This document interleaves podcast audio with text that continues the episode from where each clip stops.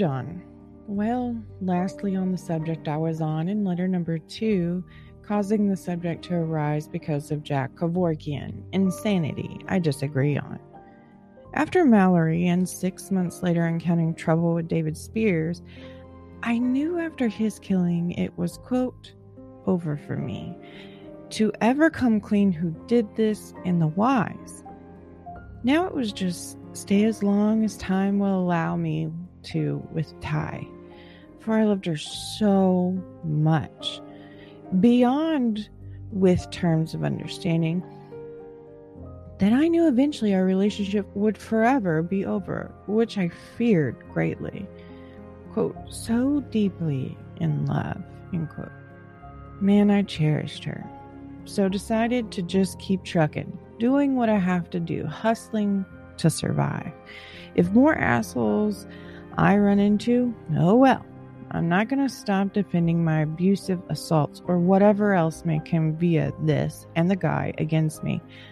I've already got two deaths I had to do because of their stupidity starting up first. I'll be had on this eventually.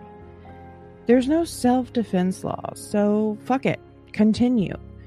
If I have to do this, like I said, oh well, it'll just keep others from their cruelty in life. And I know I'll die from it. So to kill killing more down the road as I hook I will only be the same as killing one.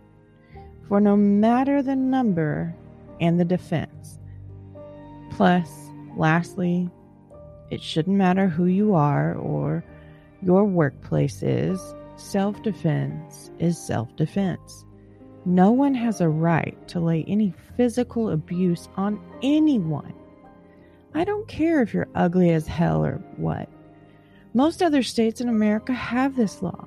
I could also tell how much they knew I was innocent. When in Pasco, they stepped two DUI cases in the same cell with me, who was supposed to be this vicious, fucking crazy female serial killer. It was like their last goodbye to me to say, Yeah, we fucked you over royal, didn't we?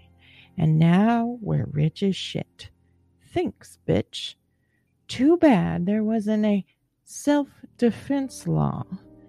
Never will be either, but their day is coming. See you soon. Love, Lee.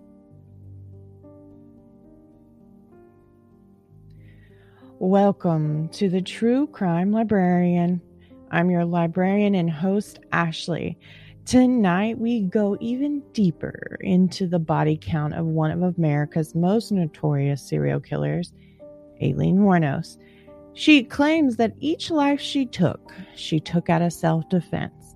Each of her victims were only going to rape her in the end, and she beat them all to the punch. Whether you believe Aileen's intentions were to protect herself or you believe that Aileen believed that that's all these men wanted from her. Either way, in the end, Aileen would have kept on killing for however long she could until the law caught up with her. That much we know just from this week's letter from the one and only killing two or a hundred was the same as killing one. In the end, it was over for her. She blamed the frame of mind of our country and the world on how she was treated for each and every year of her life. The world needed someone to make an example of, and there was no one better to do it with but Aileen. In her eyes, everyone was out to get her.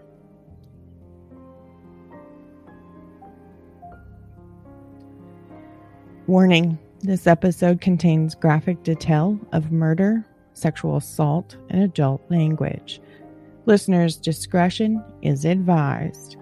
If any of this is too much for you, please skip this episode or have someone listen with you or for you.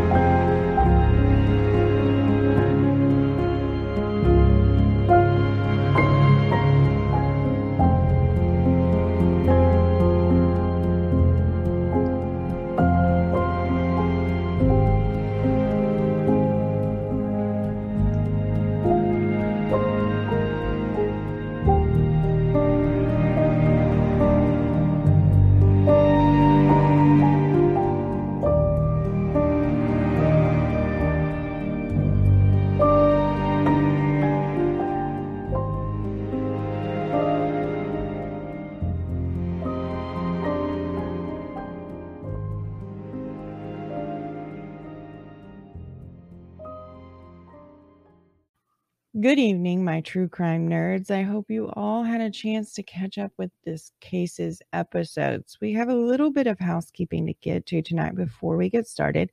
Don't forget to show some love for TTCL by reviewing and recommending.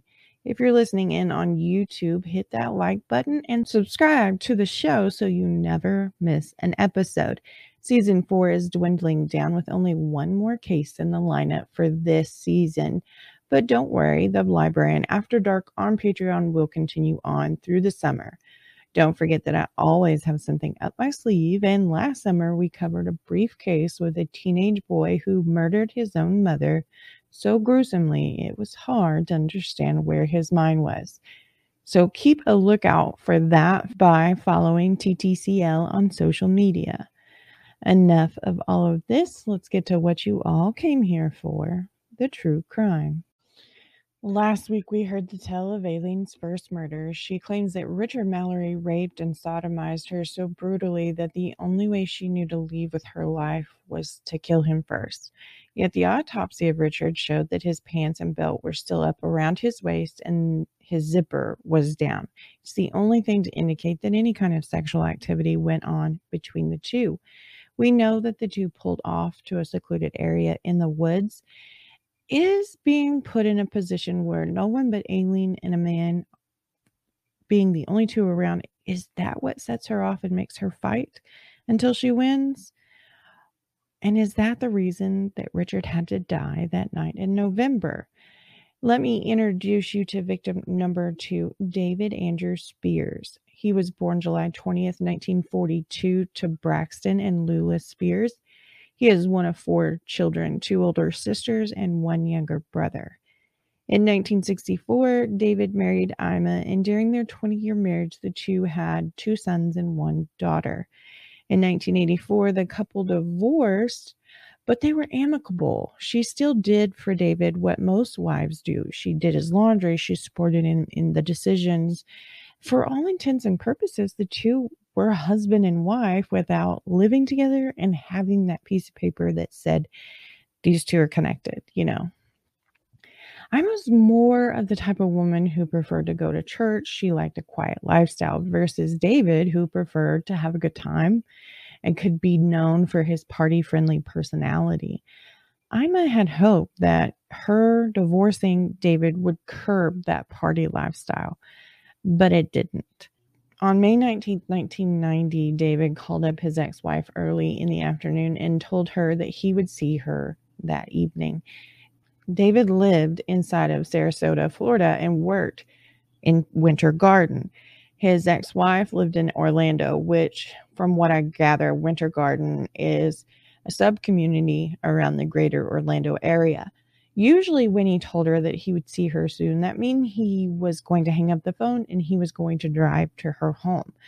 But this day, David decided something different. He picked Aileen up and decided to help her. She was picked up where the um, where US 27 intersects with I 4. Lee told him that she needed to get to Homosassa Springs, which was approximately 75 miles one direction out of his way.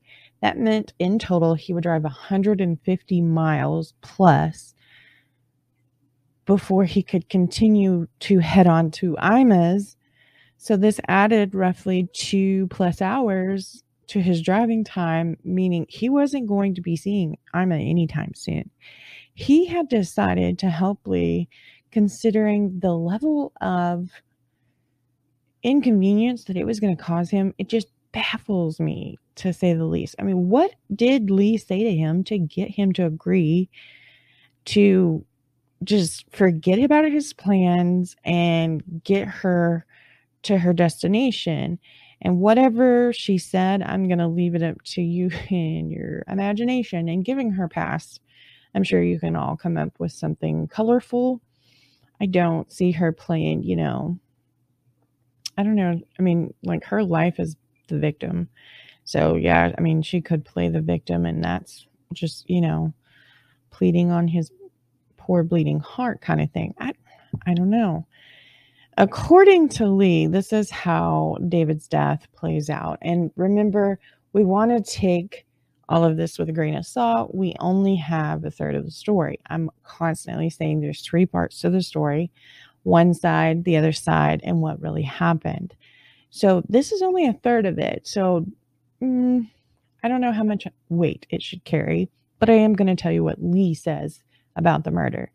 She says that she was with David from about 1 p.m. to 9 p.m. on May 19th. He had picked her up and agreed to get her to Homosassa Springs.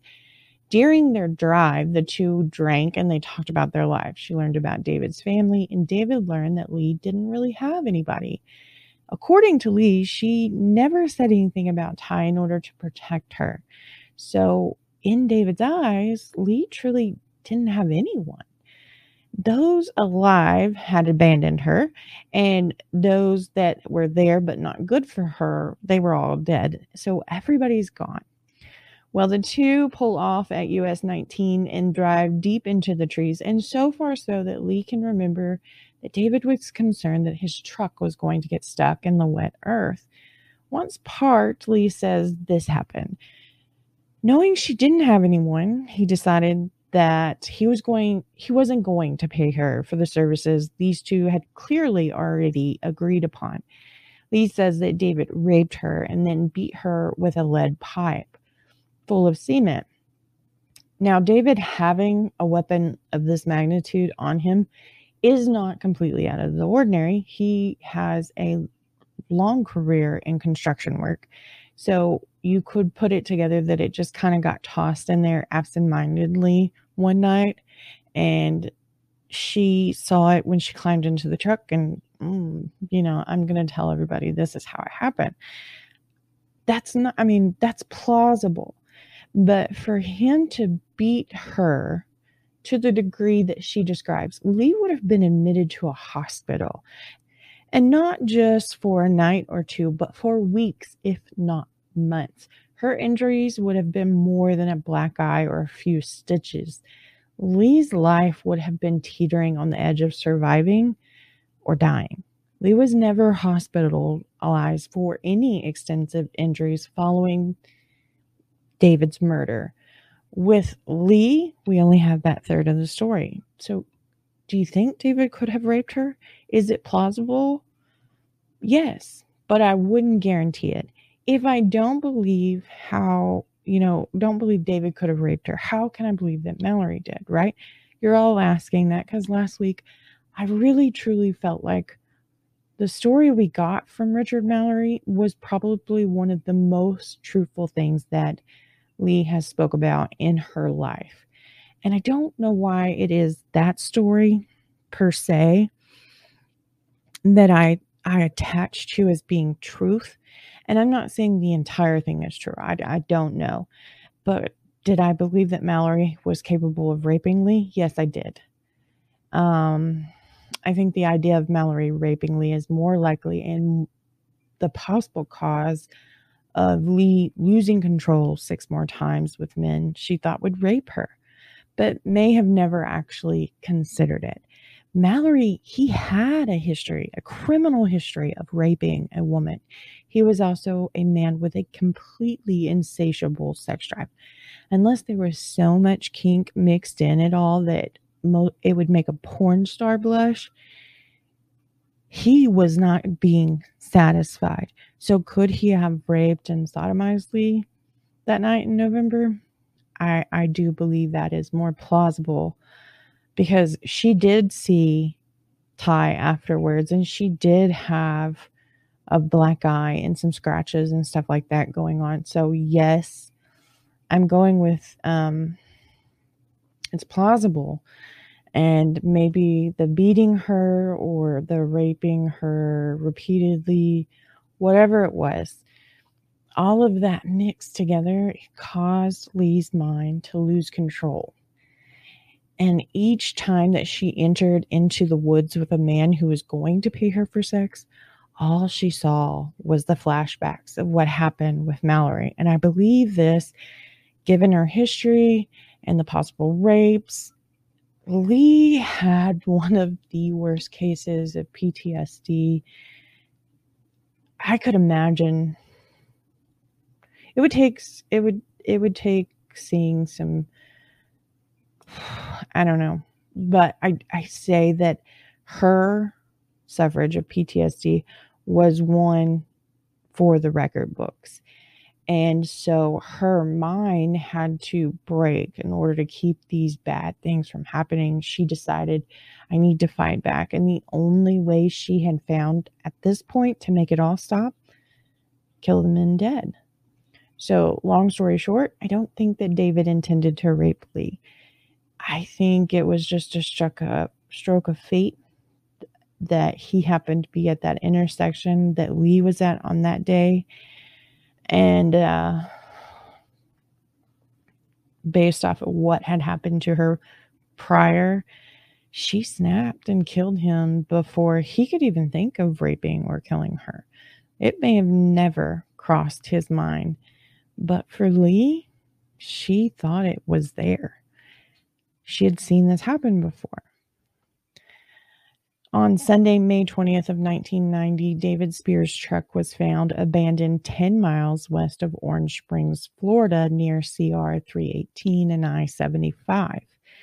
A blonde hair was found inside of the truck on the steering wheel, and there was a ripped Trojan condom packet on the floorboard of this vehicle as well.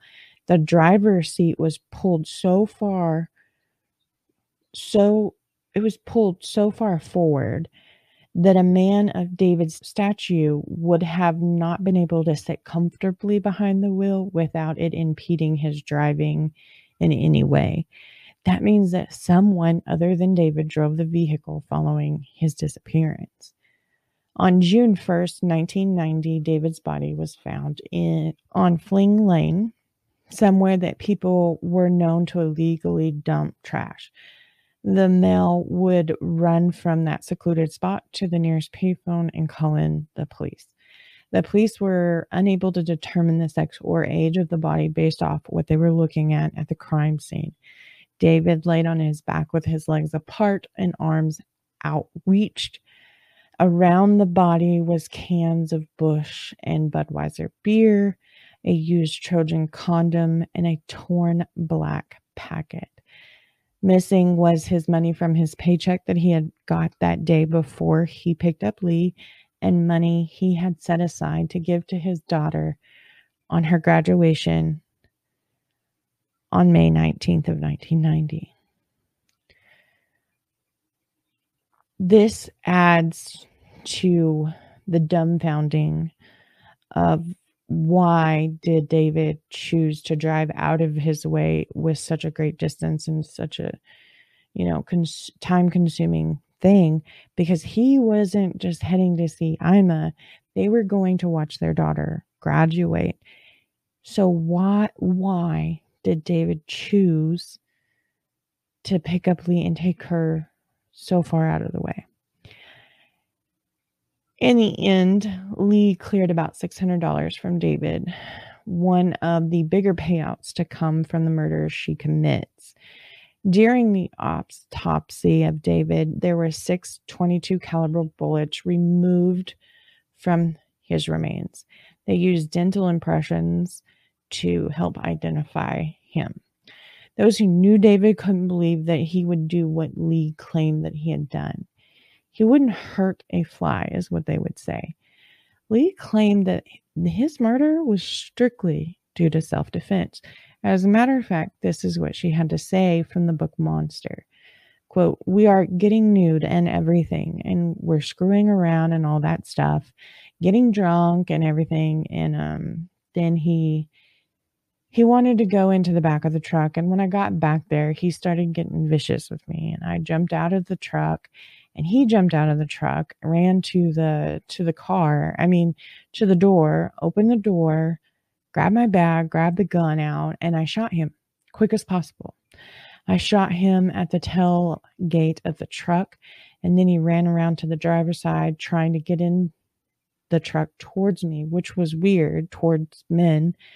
And i just ran into the truck toward him and i thought what the hell think you're doing dude? You know you know, I I'm going to kill you because you were trying to do whatever you could with me and I shot him through through the door and then he was kind of went back and I went right through the driver's side and shot him again and he fell back and that's all I remember on that one.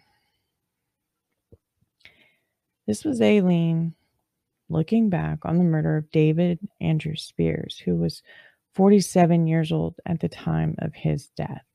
Let me introduce you to victim number three, Charles Edmund Carskaddon.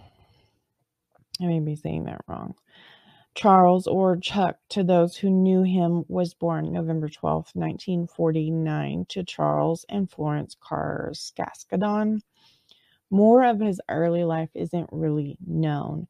We do know that Chuck was engaged to a woman named Peggy Hood, and the two lived with Peggy's in laws for about a 30 day period. Chuck had a job welding dump trucks, and he was preparing to marry Peggy, and they were going to start their life together. But then cold feet gets the best of Peggy, and she told Chuck that she didn't want to marry him anymore. And this is devastating news, and it led Chuck to quit his job and move to his mother's in Boonville, Missouri. There, he obtained a job, and then, you know, a month later, Peggy's cold feet is gone, and well, not even a month. I think it was like a week, really. She decides, you know, I, I, I do love Chuck. I do want to be with him. And according to Peggy's sister in law, Peggy loved Chuck, and that was not the issue when she called off the two's engagement. She needed time to see that this was truly what she was wanting out of life. On June 3rd, 1990, Chuck was driving down the Dixie Highway. The Dixie Highway is a two lane road that runs from Michigan to Miami. Chuck was on his way to pick up Peggy and he was going to take her back to Missouri, and there they would be able to start fresh. Well, Lee was thumbing it along Dixie Highway, and according to the book Monster, it's likely that Lee was thumbing it due on June 3rd because she had dumped David's truck and she needed a ride back to wherever Ty was, wherever, you know, they were staying or whatever. And Chuck was just in the wrong place at the wrong time for his very caring heart. Many say that it wasn't unusual for Chuck to say, you know, he stopped and helped someone change a tire or fill up their tank or pick someone up and gave them a lift, something like that. Lee falls into that category. She needs a ride and he's too caring to just pass her by. Lee and Chuck apparently get to talking and they decide they're going to ch- exchange services for money, right? The two have sex and then Lee pulls out her weapon and she fires no less than seven shots into Chuck's chest before she reloads the gun and puts two more into his dead body. All of this in an act of self defense. Her reason for claiming self defense? She says he had a 45 handgun that he owned and it was laid out on the hood of the car. There was no violence, there was no torturous rape or sexual encounter. It was a handgun laid out on the hood of the car. And that was probably more so Chuck could, you know, protect the, them while he gets what he paid for, kind of thing. I I don't know. I don't seeing what I saw, which was very little because some of these families just aren't willing to talk about their husbands or their boyfriends or their sons dying because they were murdered by a sex worker and they don't want to admit that they would enjoy something like that. So little is known, but from what I could find about Chuck, he was a very nice person. He was very giving. I can't see him thinking he could take from Aileen sex. I don't see him being a human being capable of raping. But again, it's based off of very little that is coming out about his background.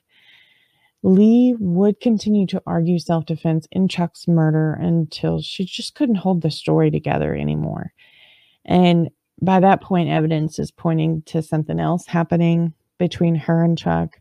So she changes her story to I killed him for the money he had, and she murdered Chuck in cold blood while committing another felony, robbery, which constitutes capital murder in the state of Florida if her fate wasn't sealed with Mallory and Spears, It definitely was. Now, Lee says, quote, that guy, huh, the drug dealer, he had $20.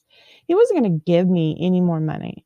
The one with the 45 on top of the hood, he crawled in the back seat and I crawled in the back seat and he said, You fucking bitch, and all that stuff. And I thought, You fucking bastard.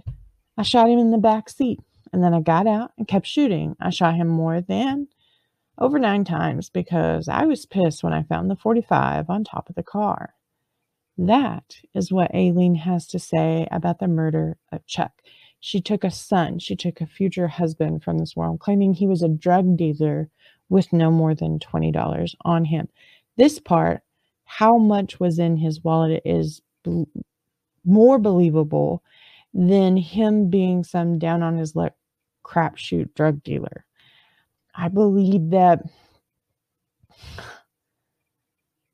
inside of Lee's head, conversations went extremely difficult, different than what the other per- person is interpreting the very same conversation. The person talking to Lee could be talking about how the sky looked more orange than it looked blue today when the sun set. And she would take that as you calling her some racist or, you know, homophobic or whatever. She would literally turn that into some form of you of you attacking her. And it's so baffling because I I've read y'all different snippets. I've read you letters for the last 3 weeks. Her grammar, the way she speaks and she writes as she speaks. I guarantee it. She the words she would have said out of her mouth, she is writing down on the piece of paper, or she's saying them as she writes because it makes no absolute fucking sense. it irritates me, and it's so hard to keep that and read that because she jumps from one thought to another so fast you're not really sure where the hell you got left behind. Okay. That is the way her mind works. And these men, she remembers them as being these villains, these horrible, awful people. What everybody says about, you know, them and their personality, she says the complete opposite.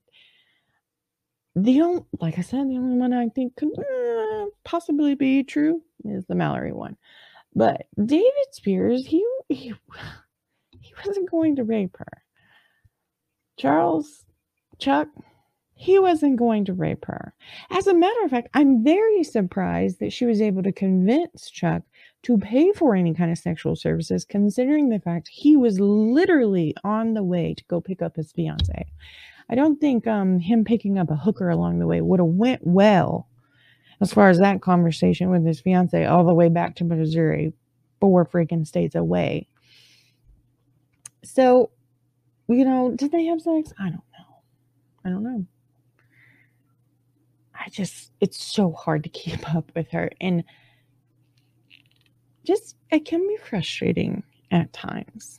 All right, let me introduce you to our third and final victim for tonight's episode, Peter Abraham Siems. He was 65 years old, a retired merchant marine who, in the past 10 years or so, had found faith in God and he was using retirement to spread the word of God and was on his way to visit his mother in West Milford, New Jersey then he maybe was out to go see one of his sons in Arkansas before joining other members of his missionary group in Fort Payne, Alabama. He never made it to those destinations, and unfortunately, Peter Siems' remains have never been found, even after Lee agreed and went through with helping aid the police to where she remembered Siems being. He's not been found. Peter was last seen leaving his home on Beverly Road in Jupiter, Florida on June 7, 1990. He was loading in his luggage and a box of Bibles into his 1988 silver gray colored Pontiac Sunbird. The Sunbird would later be recovered from where Lee and Ty crashed it on July 4th of 1990 in Orange Springs. A homeowner, Rhonda, was sitting out on her porch when the sound of screeching tires in the distance, where so many other people had wrecked before. There's a really sharp curve, and people always take it way too fast and they end up crashing. So it's not uncommon for them to hear this noise, and she hears it and she thinks, you know, hmm, there it is, another wreck. This time, Ty and Lee stepped from the car where it came to rest in a bush across the street from Rhonda's home. The two women, a dark haired one and a blonde one, threw cans of beer from the car and both were yelling seemingly at one another. The blonde telling the dark haired one, quote, I told you not to go so fast, end quote. And she peppered the rest of that with what she had to say with some colorful language, indicative to some of the language used in Lee's letters, hence why this series has had far more foul language than what you're used to. And I must admit, it has been interesting to cover a case where I have so much from the killer, but it's also very damning. I don't cut my shows for anything. You want to hear it, I'm going to tell you it. And that includes sometimes reiterating language that I may not necessarily be using. But with Lee in this research, it offered an abnormal look on the inside of not just her reasons of why she was taking these lives from this world like she was, but to bring them in, to give us and let me be clear not necessarily is the stories or information coming from her the whole truth it is a window to piecing together what actually happened. I love that she wrote so freely to her friend Dawn, and she worked close with Christopher to release Monster, where others tend to bear down on the information that they know. Some harbor it. Some serial killers, they hold on to it. It's the only way they can go back, revisit, relive some of the most satisfying moments in their lives. And we may not understand fully why something so heinous gives someone such a great pleasure, but that's what most of us are drawn to true crime for in the first place to understand what makes them different on that level. In this case, and I know I say this more and more, but this case has offered such a different way of researching true crime for me. I wish that all of those that are labeled prolific had left so much insight behind. The only one that I could possibly say tops Aileen is Ted Bundy. And wouldn't you know it, they were both in custody of the Florida Department of Criminal Justice. Maybe there's more to Florida's water than what they let on. I don't know. Um, let me get back to Peter. He would have to travel based off what I know and from the maps that I've been looking at. He would have to go up the Florida Turnpike to about the center of Florida where he would join into I 75, and that's up near Wildwood. All of that area was Lee's hunting ground. After Lee's arrest, she admitted to being very drunk when she encountered Peter and that she vaguely remembers it being along I 75 in Marion County where the two met. She said that they may have crossed the state line into Georgia or South Carolina. The two had apparently talked about terms of exchanging sex for money. And Lee says that Peter became very threatening during their sexual encounter in the woods. So she shot him. Period. Into the freaking thought. So maybe Peter's body is hidden somewhere in the thick forest of Georgia or maybe in the thick salt or freshwater marshlands in South Carolina. Maybe wildlife got him, ensuring that his remains would never be found. Thanks to the wreck on July 4th, 1990, the Florida State Police released a BOLO for Peter Siems. Missing adult, foul play suspected, victims a white male, Peter Siems, date of birth 52125, standing 5 foot 7, 160 pounds with gray hair and brown eyes. Siems was last seen at his residence at 115 West Beverly Road in Jupiter, Florida on 6 7 of 90 when he left to visit relatives in Arkansas and New Jersey. Siems never arrived at either destination and was reported missing on June 22nd of 1990, 12 days prior to his wrecked car being found in Orange Spring. The victim's vehicle was found abandoned in Marion County, Florida. Blood was found on both seats and the tag had been removed. Two white females were appeared to be lesbians were seen exiting the vehicle and leaving southbound on foot. Subject number one is a white female, 25 years to 30 years old, stands 5 foot 8, 130 pounds, blonde hair, unknown eye color, wearing blue jeans with some type of chain hanging from the front belt loop. She wore a white t shirt with her sleeves rolled up to the shoulder. Subject number two is a white female, early 20s, 5 foot 4, 5 foot 6, very overweight and masculine looking with dark red hair, wearing a gray shirt and red shorts. All personal belongings of the victim are missing from the vehicle, and no credit card or bank transactions have been made since the victim left his home. Victim is a devout Christian and a family man and has no history of mental instability. Aileen's remembers the murder as so. Quote, I think the next one's the one he was a Christian guy or something. I I don't know. He was a Christian guy. He was nude. This is the one in Georgia, I think. And he had he ha, he was he took a sleeping bag, took it out in the woods, and when we got nude, I had taken my bag with me that time because I said, well, if we're going to go out in the woods, I'm not going to give him an opportunity to rape me. And that's the time this guy gave me a problem. And so I whipped out my gun and I said, "You know, I, I don't I don't want to shoot you." He said. He didn't say anything. He just looked at me and he said, "You fucking bitch." And I said, "No, you were going to rape me."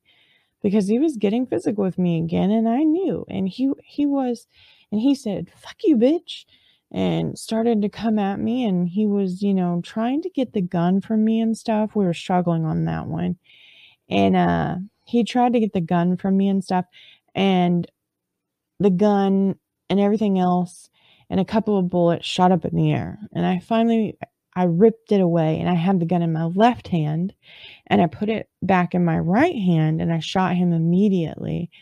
And I'm positive the only one in Georgia is the missionary guy. I remember the missionary guy. I shot him once.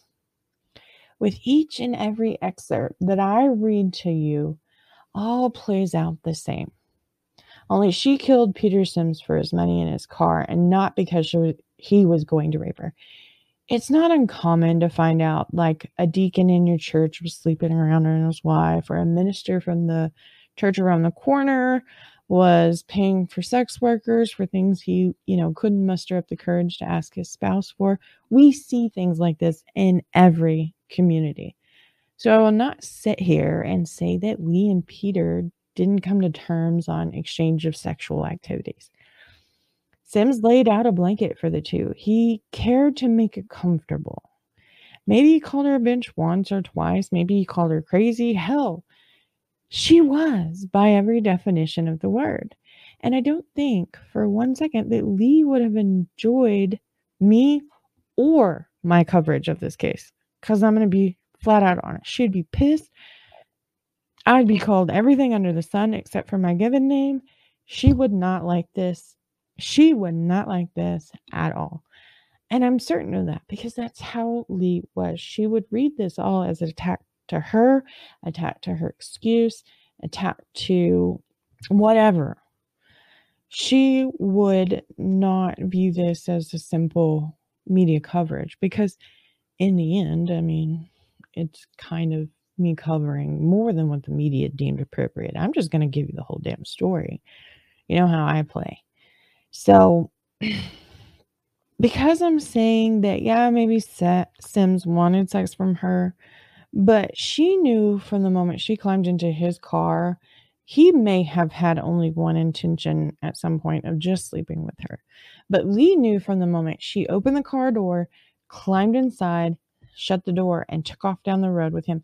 she was going to shoot him and she was going to take his money and she was going to take his car. And she rode with some of these people for so long because she needed to make it either look like she was doing things they talked about or she really enjoyed the free ride and someone to talk to. That is one thing Lee remembers fondly about her time traveling from Michigan to Florida is the amount of people that she got to meet and the interesting stories and conversations that she would have with these people. So maybe Lee enjoyed that part of the drive. Maybe that was what kept things going for her and what kept drawing her in in the beginning. Because by the time we get to the back half of her victim list, she don't care about all of that. She's, you know, park in the closest woods. I'm going to take you out and take your money. That's where she ends up. But in the beginning, it could have simply been you know, if I get in the car, I'm going to go up the road. I'll be able to come around back because I'm always getting picked up. I'll talk to him. And uh, then somewhere along the line, she decides, you know, if I bring up sex and they accept the offer, I'm going to kill them. If I bring up sex and they say, you know, thanks, but no thanks, then no, she's going to attain her sanity a little bit. I know somewhere that I did read that it depended on what they asked for her when the conversation of sex was brought up. And Aileen admits that she would bring it up almost exclusively when she's talking about her victims. She would bring up exchanging sex for money. So I do believe it it was I just can't remember where I saw it, but I do remember seeing that if they accepted Aileen's offer, they were going to die because that's all men wanted to use her for was sex. That's all she was good for. You know, I don't know. The other thing is, they supplied her with alcohol. This girl was an alcoholic in every definition of the word. As a matter of fact, in the beginning of Dear Dawn, she kind of talks about some of her struggles with withdrawal coming off of alcohol cold turkey and with Aileen drinking at such an early age, she could have developed more um, riskier side effects when coming off of alcohol cold turkey. Some of the DTs could have really gotten bad. Um, you know, I know a lot of us have seen what it's like to detox off of heroin thanks to the amount of TV shows that we have out there today. But what you don't see very frequently is is a longtime drinker trying to completely go cold turkey with alcohol. And Aileen was at that point that by the time she was arrested, you know, she had some pretty vicious side effects. But as long as she was thumbing it up and down the highway and they're willing to talk to her and willing to supply her with her favorite beer, it was a free ride and she's going to get money out of it in the end and possibly a car. I don't know. Depends on what the mood strikes her, right? I think that Siems had an unfortunate wrong time, wrong place kind of thing when these two cross paths. I, I don't think she ever thought for one second that she was actually going to do her job as a sex worker from the moment that she picked him up. She never had to let another man crawl on top of her in her highs to get his rocks off and possibly have a chance to assault her in the process. Lee was going to kill each and every one of them and rob them blind until either one, they killed her, one of the men fought back and killed her, or two until the cops caught up with her. And by this time, we're four victims in, and she was no longer acting in self defense. She was a callous, cold blooded killer, and she was getting revenge on men for everything that every man before them had done to her, whether they were like those men or not. Although Aileen claims to have shot and killed Peter Siems, she never was tried for his murder, partly because there were three different states that could have he could have died in. And without a body to say for sure which state he died in, it was really hard for them to bring justice for Peter. It just simply wasn't in the cards with this victim. Aileen, while Aileen is running up and down I 75 killing men, the police departments in Volusia County, Citrus County, Pasco County, they're working separately to find the same person because she killed all of their victims. Their killer, she has been in the system. She served time in their justice, in their Department of Justice facilities. Her prints were in the database, but it wouldn't be until later when pawn shop records attached to some of these victims' belongings showed a very clear print of the woman who sold those stolen goods. What was an investigation working separately in four different counties inside of the state of Florida, it would soon become one manhunt for the same killer responsible in all four of these murders. If only investigators were able to work together sooner, then the lives of three more men would have been saved. And Florida's damsel of death was far from being done, and the police were going to have to come together to stop her.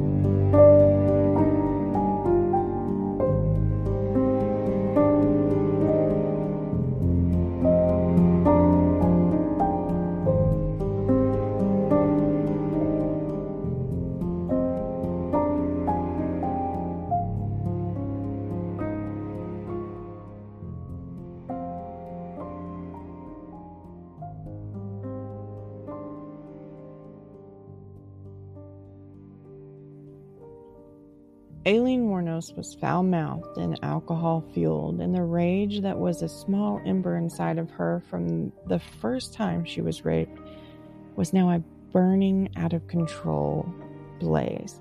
Men who never intended to do more than what they were paying for paid the price for what men before them had done. Lee thought that sex was the easiest way to make money until she killed Richard Mallory then a big payday came from her gunning down David Spears.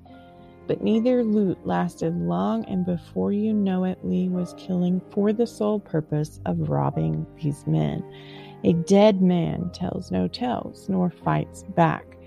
She was at a disadvantage of robbing them the good old fashioned way, leaving them with a dark moment in their past. But most importantly, they would leave with their life. Lee stood five foot eight on a good day. And that's inches shy of the men she killed. But with her weighing in no more than a buck 30, this is where she really lacked in statute to even the playing field. But a 22 pistol made up for what she lacked in. What drew David Spears in, agreeing to drive a woman he's never met more than 150 miles there and back out of his way on the day his daughter was set to walk the stage and accept her high school diploma. Had Chuck been a tad bit more shrewd, would he have passed the thumbing Lee on the highway without so much as a glance in the rearview mirror? Maybe if Peter would have left his house five minutes later, he would have drove to New Jersey and to Arkansas, staying on course for his travel plans. What if Aileen had had one less bad experience with men? Maybe her seven victims could have been alive far longer. We can question asking what if until we are blue in the face, but none of it makes this case end any differently in the end because it's all hypothetical. Is it nature or is it nurture? I want to thank you all for joining me tonight as we take an even closer look into one of America's most prolific serial killers and most prolific woman serial killer to date. This week's recommendation is Dead Ends by Michael Reynolds. It gives a great insight into the investigation, the trial, and execution of Aileen Wuornos. Reynolds broke the story as a Reuters correspondent in Florida, covering the trial and giving him firsthand knowledge of not only the case, but the face behind it. It's not one of the higher rated books, but it is one I wanted to look at, especially with him covering her case from the moment it broke in Florida It gives me more of an insight into one of the most interesting mental faculties I've ever came across. Join me next week as we wrap up our coverage of Miss American serial killer Aileen Wuornos. Season 4 came and went in a hurry, and we only have one more case to cover before summer break gets here. As always, I leave you with one last line. Like crying wolf, if you keep looking for sympathy as a justification for your actions, you will someday be left standing alone when you really need help. Much love, the true crime librarian.